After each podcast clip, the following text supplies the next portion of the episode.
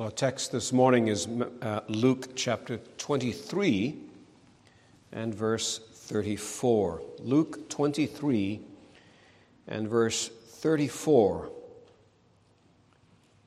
Jesus said, Father, forgive them, for they know not what they do. The Lord Jesus hung on a tree, executed by a corrupt judicial system at the behest of a corrupt religious system. And of all who ever walked the face of the earth, he was the only one who was wholly and entirely innocent. And Luke is at pains to emphasize the innocence of Jesus. He quotes Pilate in verse 4 I find no guilt in this man. He quotes Pilate again in verse 14 After examining him before you, behold, I did not find this man guilty of any of your charges against him. He mentions that Herod also found Jesus innocent in verse 15. Neither did Herod. Pilate found him innocent, as did Herod. And then Pilate a third time in verse 22. Why? What evil has he done? I have found in him no guilt deserving of death. Verse 22. And as we read, even the thief on the cross says, This man has done nothing wrong. And yet he would die, the just in the hands of the unjust. We who are his people ought not to expect to be treated any better in this fallen world. If they treated him thus, we can expect to be treated unjustly as well. The Romans would bring Jesus to the place that they in Latin called Calvaria. We would say Calvary. It's the place that the Jews called Golgotha, the place of a skull. And there they would kill him. From nine o'clock till noon on that Friday, the people around the cross would hear Jesus say a word about forgiveness, a word about paradise, a word about family. And then during the darkness, the hours from noon till three, they would hear him speak about being forsaken. They'd hear a word about thirst and, and then something about something being finished. And then they'd hear him pray to the Father. We're going to think about the first of those words from the cross Father, forgive them, for they know not what they do. Extraordinarily, after they had wrongly arrested him and falsely accused him and cruelly mocked him and viciously abused him and wickedly tried him and unjustly condemned him. And after they had finally crucified him, he says, Father, forgive them, for they know not what they do. And it is extraordinary grace, it's extraordinary love, and it's forgiveness that this Jesus extends to people like us, people like them, sinners like all. And I want to speak to you, first of all, then, about the wonder of God's forgiveness, the wonder of God's forgiveness. And the first thing we can say is that He forgives sin. I mean, even this sin. The Father, Jesus assumes, the Father can forgive even those who killed His Son, even those who killed the only begotten of the Father, the unique son. We're sons and daughters, thank God. But he's the unique son, he's the one and only son. He's the son of his love. And Jesus knows that the Father is willing to forgive even them of even this. The word forgive means to blot out the transgression completely. And he says, Father, forgive them. It means to remove the terrible legal consequences of their actions. Father, forgive them even of this.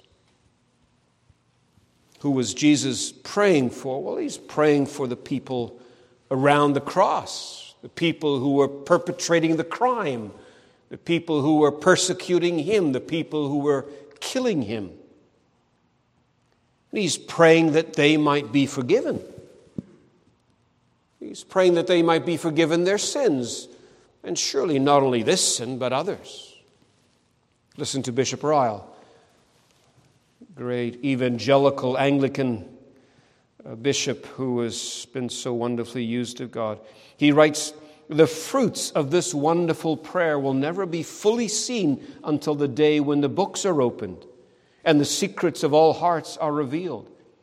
We have probably not the least idea of how many conversions to God at Jerusalem, which took place during the first six months of the, after the crucifixion, were directly a reply uh, to this marvelous prayer. Perhaps this prayer was the first step towards the penitent thief's repentance. Perhaps it was one means of affecting the centurion who declared our Lord a righteous man and the people who smote their breasts and returned. Perhaps the 3,000 converted on the day of Pentecost, foremost, it may be at one time among the Lord's murderers, owed their conversion to this very prayer. The day will declare it. There is nothing secret that shall not be revealed. This only we may say that the Father hears the Son always. And we may be sure that this prayer was heard. The Lord prayed for these people. He prayed for those around the cross. He prayed for those who nailed his hands and feet uh, to the cross. He prayed for those who were spitting upon him. He prayed for those who hammered the crown of thorns into his head. He prayed for these people. And the Father answered, and there were many saved. And we read on the day of Pentecost, there were 3,000 people saved. We read in Acts chapter 4, verse 4, that after that there were 4,000 people saved, 5,000 rather. And then we read in Acts 6, verse 7, that a great many of the priests, this corrupt religious establishment, we read that a great many of the priests became obedient to the faith. God answered the prayer, and they came to faith and they repented of sin and they believed in the Lord Jesus and they were forgiven as the, the Lord Jesus prayed. And perhaps this prayer, surely this prayer encompasses us as well, because we put him on the cross as well. We nailed him to the tree. Our sin brought him into the world, and our sin brought him to the cross. You may remember Rembrandt has a, has a, a wonderful painting of the crucifixion. And if you look carefully in the painting, you'll see somebody there who doesn't seem to fit. I think he has a, he has a sort of a French beret. That's Rembrandt, isn't it? And he paints himself there because he's a believer.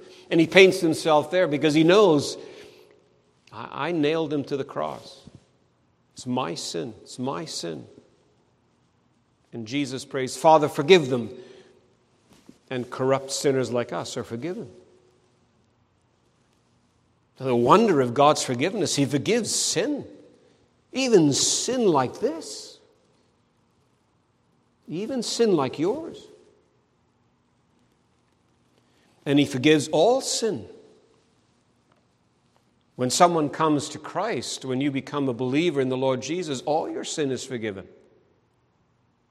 Because what's happening on the cross is what was predicted in the Old Testament, it's what was pictured on the Day of Atonement.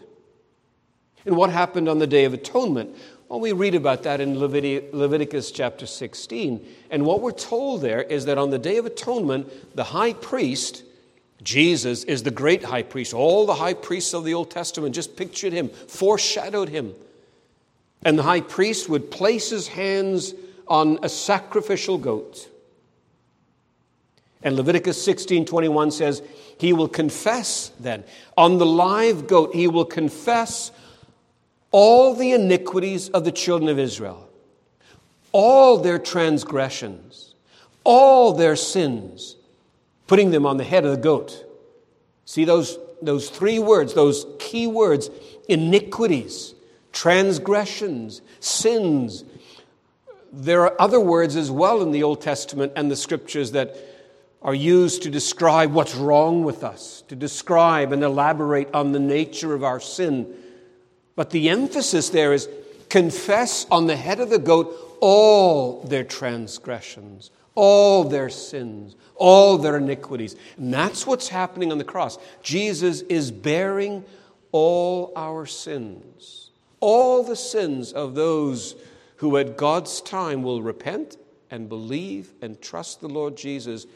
And that's why all of their sins can be forgiven, because he bore all their transgressions. And that's why we can sing, My Savior's obedience and blood hide all my transgressions from view.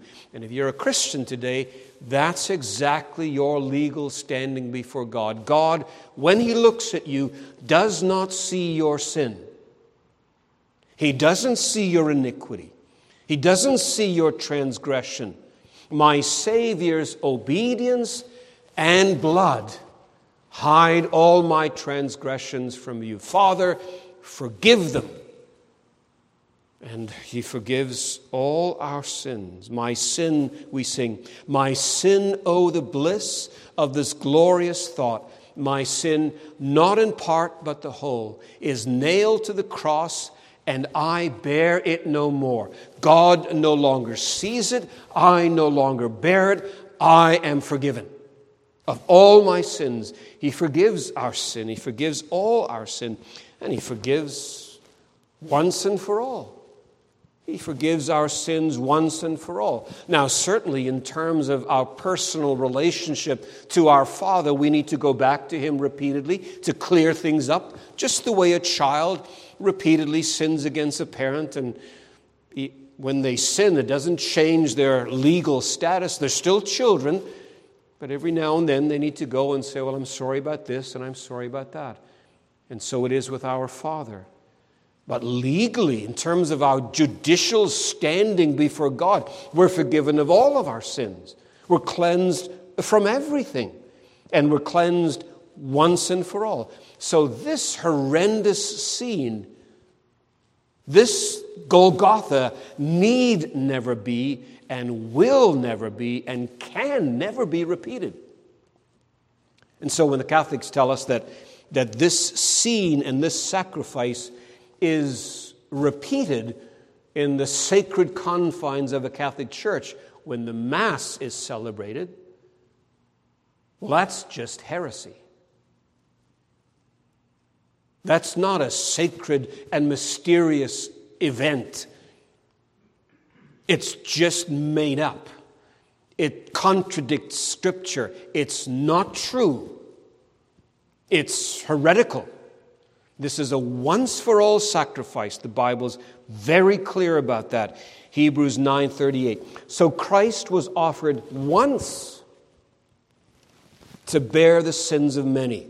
So when you trust in the Lord Jesus Christ, your sins are forgiven. No more sacrifice need be made. No more sacrifice could be made.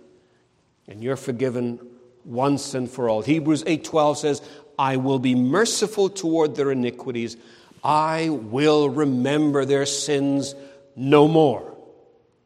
You've been forgiven once and for all. It's astonishing, this forgiveness of God. And then He forgives graciously. God forgives graciously. Jesus prays, Father, forgive them. And uh, then we read in uh, Colossians chapter 3 and verse uh, 13 uh, these words Colossians 3 and 13. Bearing with one another, and if anyone has a complaint against another, uh, forgiving each other as the Lord has forgiven you, so you must also forgive. Now, the word that Paul uses for forgive is a word slightly different than the word that Jesus uses. The word that Paul uses emphasizes uh, the graciousness of forgiveness. When Jesus prays, forgive them, he's talking about taking that sin away, removing it from us as far as the east is from the west, that kind of thing. When Paul says forgive, he uses a word that emphasizes that, well, when God forgives us, it's purely grace. It's nothing earned. It's nothing merited. It's entirely of His free grace. And Paul is saying now, when you forgive, you're to forgive in the same way. Forgive freely, forgive graciously. And we tend not to want to do that. We tend, like that Shakespearean character, to, to want our pound of flesh. We want to forgive in our own way, in a way where you know, we get what we want. Sometimes we're not as eager to forgive as we ought to be. We want them to, well, we want them to, to suffer a little bit. Because, you know, they did something really bad, they did something really hurtful, and they really shattered me. So, if I'm going to forgive them, I want to see them. I want to see them suffer a little bit. And I haven't suffered quite enough yet. I'd like to see them suffer a little more. I want to see them do a little penance. The only time I'm Catholic is when I want people to do a little penance before I forgive them. We want them to earn forgiveness. But we didn't. We didn't earn forgiveness. We couldn't earn forgiveness. No, God graciously forgave us. And so, yes, He forgives sin, and He forgives all sin, and He forgives once and for all, and He forgives graciously. This is what the Lord is praying. That's why it's such a marvelous prayer. That's why God's forgiveness is such a wonderful thing. And what I've done is just give you a little sketch I've just started to talk about how wonderful this forgiveness is. And, you know, the extraordinary thing is, or one of the extraordinary things is, that it comes to you just by faith. You're saved by grace through faith. When Peter preaches this gospel on Pentecost, he says, Well, just believe in the Lord Jesus. Repent of sin, you who killed him repent of sin and trust the Lord Jesus, and you'll be forgiven. And they're pronounced forgiven. There's 3,000 saved on the day of Pentecost. And they're saved, they're forgiven of all their sins, even this. And what did they do? Oh, they believed. They just trusted Christ. This promise is to all who believe. That's astounding. No wonder Cowper writes, The dying thief rejoiced to see that fountain in his day, and there may I, though vile as he, wash all my sins away. Ere since by faith I saw the stream thy flowing wounds supply, redeeming love has been my theme, and shall be till I die. Ere since by faith I saw the stream from the fountain filled with blood, that fountain promised in the scriptures and that promise fulfilled at Calvary, a fountain filled not with water, but with the blood of Jesus. And I was cleansed of all my sin as I believed. So it's all by faith. So, yes, the wonder of God's forgiveness, it's just astounding. It's your experience if you're a Christian today. Secondly, the cost of God's forgiveness. The cost. Maybe you remember 2 Samuel 24 24, where David wants to buy the field of Araunah. And uh, he wants to buy it so that he can build an altar to the Lord. And Araunah wants to give it to him, just give it to him free. And David says, No, I will buy it from you for a price. For I will not present burnt offerings to the Lord my God that cost nothing. Well, God offers you forgiveness. And all the cost of that. It's free for you. He gives it to you, He offers it to you free of charge, but it cost Him. It cost the Father His own Son. That's what it cost. It cost the Father His own Son. In verse 25, we're told that Pilate released Barabbas, but he delivered Jesus over to them all. Now that word delivered is the same word that is used by Paul in Romans 8:32. He who did not spare his own son, but delivered him up for us all. And so, yes, the Pilate delivered them up. But really, what was happening on the cross is that the Father delivered Jesus up. It was the Father at work not to deny the acts of wicked men and not to deny by any means the responsibility of wicked men. But understand that over and above everything, it was the Father working and acting, and the Father sends His Son into the jaws of death. And the Father sends His Son into the clutches of the devil and into the hands of wicked men. And the Father, Isaiah tells us, lays on him the iniquity of us all. This is what it cost the Father to do this to his only begotten Son, his one and only, his unique, his beloved Son, with whom he had shared love and fellowship and joy and delight through all eternity. And this is what he does he delivers his Son up. The Father pours on Christ the wrath that we deserved. Octavius Winslow writes Who delivered up Jesus to die? Not Judas for money, not Pilate for fear, not the Jews for envy, but the Father for love. Cost the Father his own Son. And then it cost the Son his own blood. It cost the Son his own blood.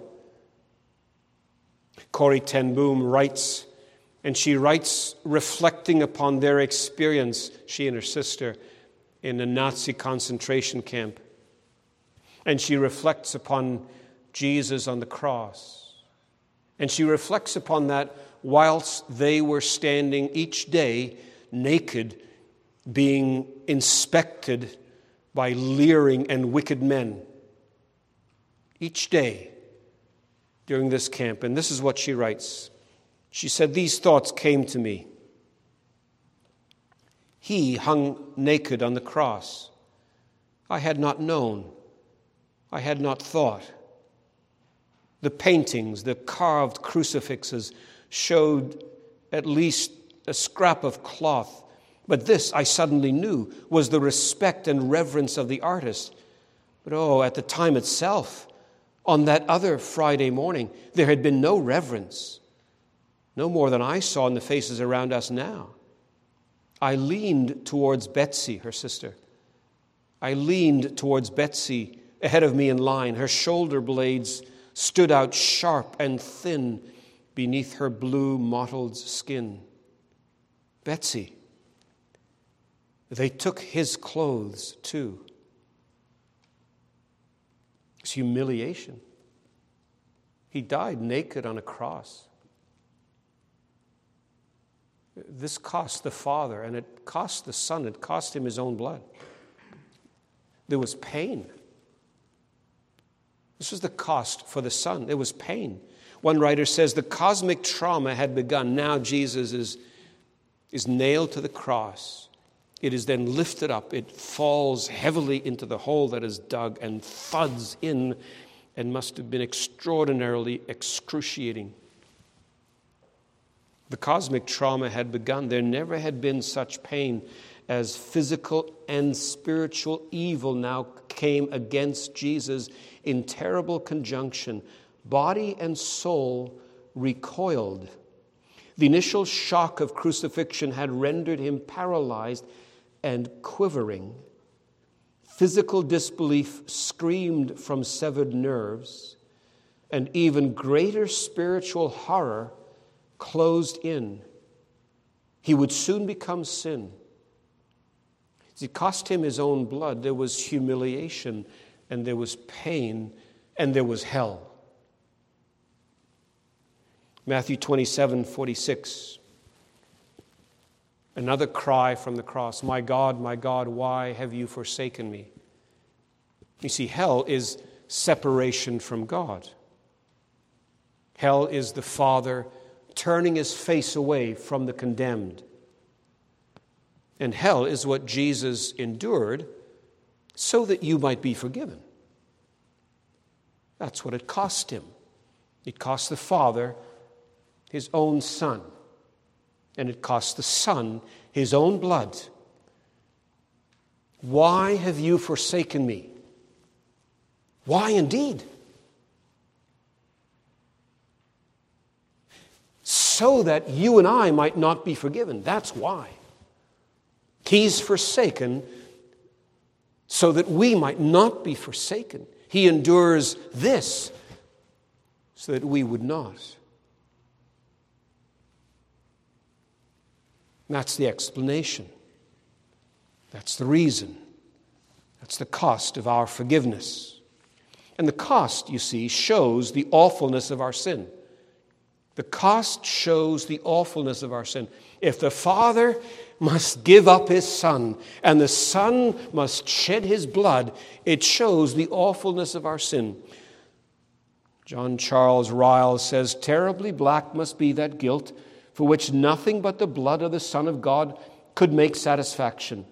Heavy must be that weight of human sin which made Jesus groan and sweat drops of blood in agony at Gethsemane and cry on Calvary, My God, why have you forsaken me?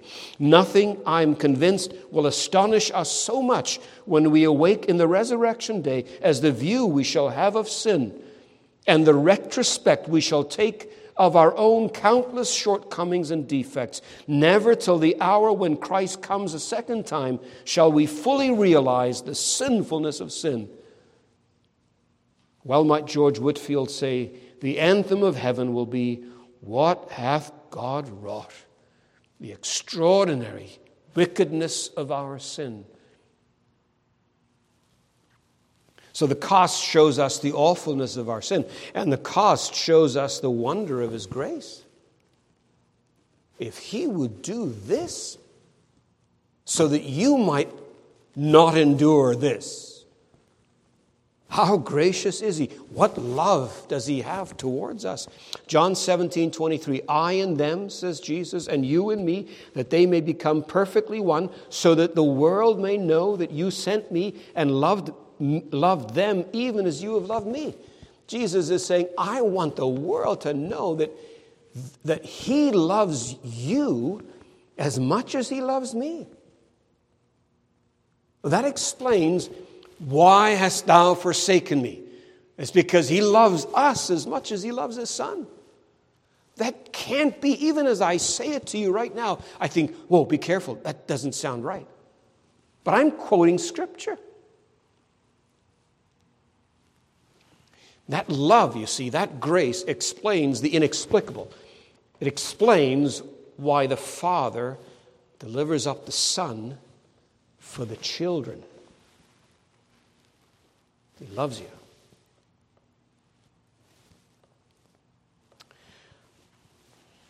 That's the cost. Now, lastly, thirdly, the implications of God's forgiveness. The implications. Let me give you some words that encapsulate some impl- implications. First word is saved. Uh, if you're not a Christian, you need to listen very carefully to this. Because this is for you. Saved. See, not everyone on that day was saved. As far as we know, Pilate wasn't saved. There were others who were not saved. In fact, Paul says in Romans 11 that, that a blindness in part has happened to Israel. But those who believed, they were saved. Those who trusted Christ were saved. In Matthew 27, we read that the centurion would believe. We also read in Acts that the priests became obedient to the faith. So these people believed and God forgave them. So the question now is what about you? And have you believed? Maybe there was something enticing and something that, that drew you when you listened to this whole matter of forgiveness. Maybe you've been, like Christian in Pilgrim's Progress, you've been laboring, you've been carrying the weight of your sin for a long time now. It's been a little while where you've become really conscious of your sin, really aware of it, and it's been weighing you down. And the idea of actually being forgiven is now becoming not just attractive, but necessary. So, what do you do then to be forgiven? Well, the Bible is very clear. You go right to Jesus and ask Him to forgive you. And you don't have to go to a church, you don't have to go to a priest. You go to Jesus, He's your high priest. And you ask Him to forgive you. That's what you do. You go right to the Lord Jesus. And you pray that He will forgive you of your sins on the basis of what He's done. And the Bible says when you believe in the Lord Jesus Christ, you'll be saved. It's as simple as that. Earlier in the passage in verse, verse 30, you read about people fleeing and people crying out from mountains to cover them. And Revelation tells us that at the end, that's what it's going to be. People who are not believers, people who've never trusted Christ, people whose sins are not forgiven, they're going to try to flee from the wrath of the Lamb. And the same Jesus who now is saying, Father, forgive them, on that day he will condemn those who have never believed and he will pour his wrath out upon them. And if that's you, it'll be a dreadful day. It'll be the, it'll be the, the beginning of a dreadful eternity. And so today, you need to go to Jesus for forgiveness Otherwise, one day you'll be fleeing from Jesus and be unable to do so. But you can be saved. You can be saved today. You can, you can, before you get up out of the pew, out of the pew, before you get up out of these chairs, you can be forgiven of all your sins. Incredible. Second word is sovereign. Sovereign. Well, the Lord Jesus here was, was fulfilling prophecy, you see. Isaiah 53 12 says, He poured out his soul to death and was numbered with the transgressors, yet he bore the sin of many and makes intercession for the transgressors. He was fulfilling scripture, he was fulfilling prophecy. And it all reminds us that though we see him hanging on a cross, he's the sovereign. He's bringing his will to pass. He's in control of everything. He, he strides like a colossus through this whole passion narrative. Even though he seems to our eyes so weak, he's in complete control. And he's doing the Father's will. He's accomplishing salvation. He's defeating the devil. He's saving a people. What a Savior we have! Absolutely sovereign. That's the second word. Third word is selfless. What an example for us. Not in terms of saving, we can't do that, but we can follow the example he sets us of selflessness. Because don't you think it's extraordinary that here, in the midst of the most torturous experience imaginable, and elements of this torture are unimaginable for us because the worst elements of his torture was wrath bearing and that's something we can't understand. But in the midst of all of this, he thinks about other people. That's amazing. Further on, he'll think about his mother. He'll say, John, look after my mother. But he thinks about others. From time to time, I've witnessed extraordinarily Christ like examples of selflessness. Probably you have as well. We don't want to just witness things like that. We want to be like that. We want to be selfless as our Lord Jesus is. Pray for grace to be selfless the way the Lord was. Thirdly, fourthly, rather, siblings. Siblings. Forgiving brothers and sisters in Christ. Forgiving brothers and sisters in Christ. We should be forgiving when it comes to our brothers and sisters in Christ who sin against us. Martyn Lloyd-Jones said, When I'm at the foot of the cross, well, that's where we are today, aren't we? We're trying to prepare our hearts for the table by, by standing at the foot of the cross. And he said, When I stand at the foot of the cross, I can forgive anybody anything. I can forgive anybody anything.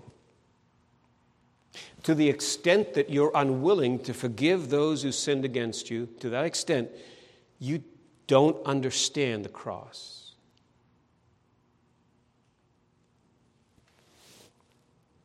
To the extent that you're unwilling to forgive those who've sinned against you, you don't understand the cross. Now, I want you to know that I'm not talking about unilateral forgiveness. You know, where there's somebody does something wrong and there's absolutely no repentance, but you say, Well, I extend forgiveness to you. I forgive you. They don't care. They've not repented. They've not acknowledged any wrongdoing or sin. But I extend forgiveness to you and you feel yourself reconciled. I'm not talking about that because that's not biblical. Listen, Paul says in Colossians 3:13, "Forgive as Jesus forgives." How does Jesus forgive? Well, on the basis of on the condition of repentance. Listen to John Stott. Stott writes, he's talking about Luke 17, 3 and 4. If your brother sins against you, rebuke them, and if they repent, forgive them. And Stott says, We are to rebuke a brother, and if, if he sins against us, and we are to forgive him if he repents, and only if he repents. We must beware of cheapening forgiveness. Although God's forgiveness of us and our forgiveness of one another are quite different, since God is God and we are merely private individuals and sinners besides, yet both are conditional upon repentance. If a brother who has sinned against us refuses to repent, we should not forgive him. Does that startle you? It is what Jesus taught. Oh, we must forgive in the sense that our thoughts toward him are free of all animosity and full of love. But this is not Christian forgiveness. Forgiveness means more than that, it includes restoration to fellowship. If we can restore to full and intimate fellowship with ourselves a sinning and unrepentant brother, we reveal not the depth of our love, but its shallowness. For we are, for we are doing what is not for his highest good. A forgiveness which bypasses the need for repentance issues not from love, but from sentimentality. This is at odds with a, what a lot of Christians think today. But it's right, and it's important.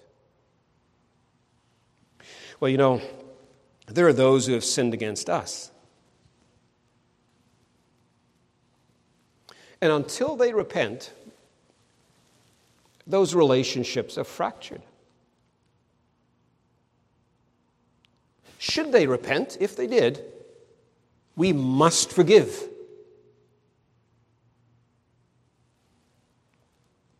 And until they repent, we must stand ready and eager to forgive. That's how we are to treat brothers and sisters in Christ. Forgive as the Lord forgives. This was assumed. Father, forgive them. It's assumed on the basis of repentance. It's assumed when they repent. It's assumed when they believe. And so, forgive as He forgives. Next, sin. We're almost done. Sin. Father, forgive them, for they know not what they do. You see, there is a horrible depth to sin that we do not grasp. Now, um, they knew what they were doing, but they really didn't really know. There's a level of understanding, but the horrible depth of their sin they didn't really know. We read in, in Paul, none of the rulers of this age understood this, for if they had, they would not have crucified the Lord of glory.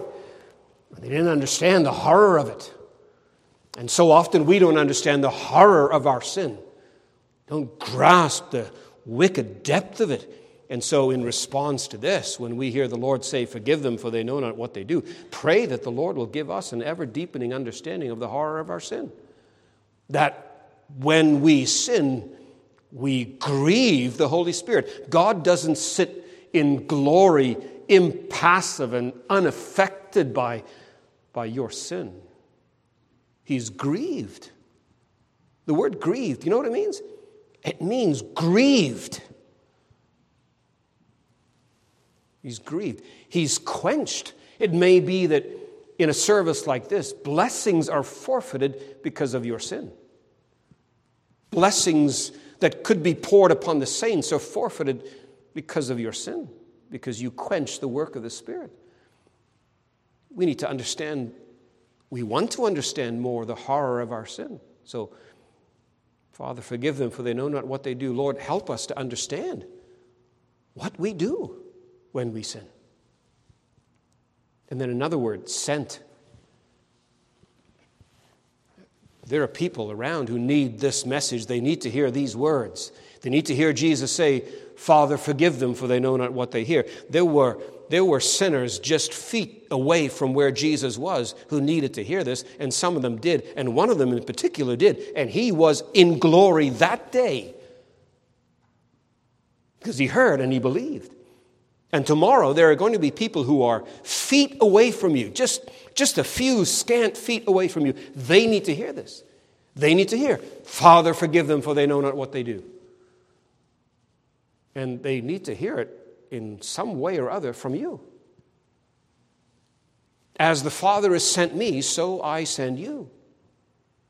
With the message of the forgiveness that the Father extends to those who believe in His Son. So we're sent. And lastly, we're saved.